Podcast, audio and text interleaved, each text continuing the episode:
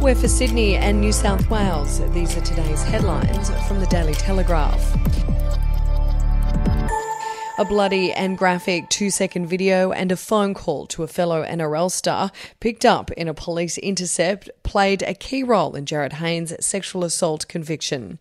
Hayne's dramatic fall from stardom was completed yesterday as the ex superstar of Australian Rugby League was convicted of sexually assaulting a woman at her Newcastle home in 2018 and faces a maximum possible sentence of 14 years in jail. If you'd like to read more on that story today, you can take out a subscription to the Daily Telegraph at dailytelegraph.com.au or download the app at your app store.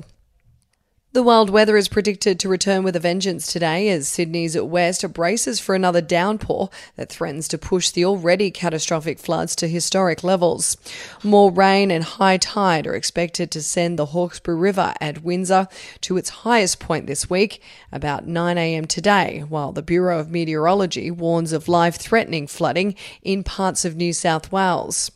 Homes at Windsor slipped beneath the swollen river yesterday morning when the water level breached the major flood level of 12.2 metres. Thousands were evacuated as the town's river gauge edged closer to 13 metres late yesterday, fed by the overflowing Warragamba Dam. And we'll be back after this. News doesn't have to be boring. The Brits have given Prince Harry a new nickname after yet another tell all interview. Oh, God, is it the Ginger Whinger? Let the team at news.com.au get you up to speed each day with their podcast, From the Newsroom. a couple were busted joining the Mile High Club. Well, I guess they can't fly Virgin anymore. Politics, sport, red carpets, royals. Get all the goss in just a few minutes. Follow From the Newsroom wherever you get your podcast from. The security company that provides up to a third of guards at New South Wales quarantine hotels is set to be axed over undeclared changes in ownership. The decision by the Security Licensing and Enforcement of the New South Wales Police to revoke Unified Security Group's master license will take effect on April 2nd, giving authorities less than a fortnight to plug the gap.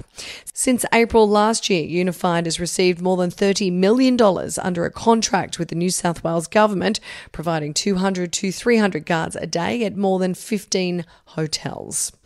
And desperate to protect their $1 million a season star playmaker, Penrith is poised to pull Nathan Cleary from Thursday night's grand final rematch against Melbourne. Cleary will undergo a series of concussion protocol tests this week, but club officials have already expressed deep concerns about allowing him to play given the severity of his head knock last Saturday night against Canterbury.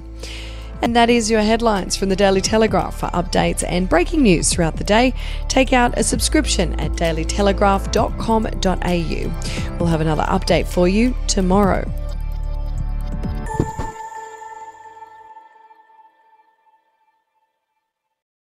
Australian history is full of colourful but forgotten characters, from alleyway gangsters to Cold War spies and eccentric entrepreneurs. There are hundreds of incredible stories of adventurous Aussies that never make it into our history books. Each week, I talk to some of the country's greatest history authors, sleuths, and yarn spinners to uncover the untold stories of some of our most interesting and offbeat ancestors. The show, in black and white, can be found wherever you get your podcasts.